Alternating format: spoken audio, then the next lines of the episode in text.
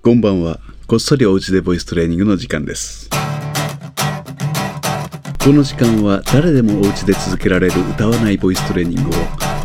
ボイストレーナー界のセーフティーネット渋い音楽スタジオの会長渋い銀座ブローが手間暇かけてお送りします。日曜日の夜になりました渋い銀座ブローです。日曜日の夜に限ってはこのこっそりお家で歌わないボイストレーニングについての説明やら余計なお話やらをしてみたいと思っています。こっそりお家で歌わないボイストレーニングでご紹介している練習の意図についてお話ししたいと思います。ただ、1年にわたってあまりフィードバックもない一人での作業でしたので、まだまだ改善の余地があるかなとは思っています。しかし、常に留意点は3つありました。1つ、毎日できること。1つ、一人ででもできること。1つ、お家でできること。毎日お家でできることという条件は比較的簡単でしたけれども、一人ででもできることというのが結構難しいものです。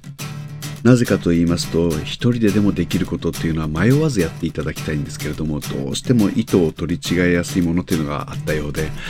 これらをえー試行錯誤していくのがこの1年の日々でした。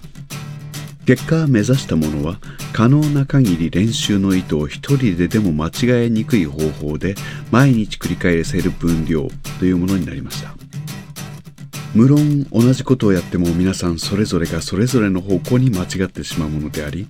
それを一人一人に対して正していくのがボイストレーナーの役目ですから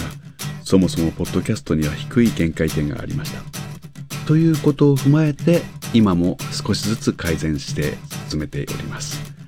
まあですから何ですかね。完全なものになるまではまだまだ時間がかかりますから、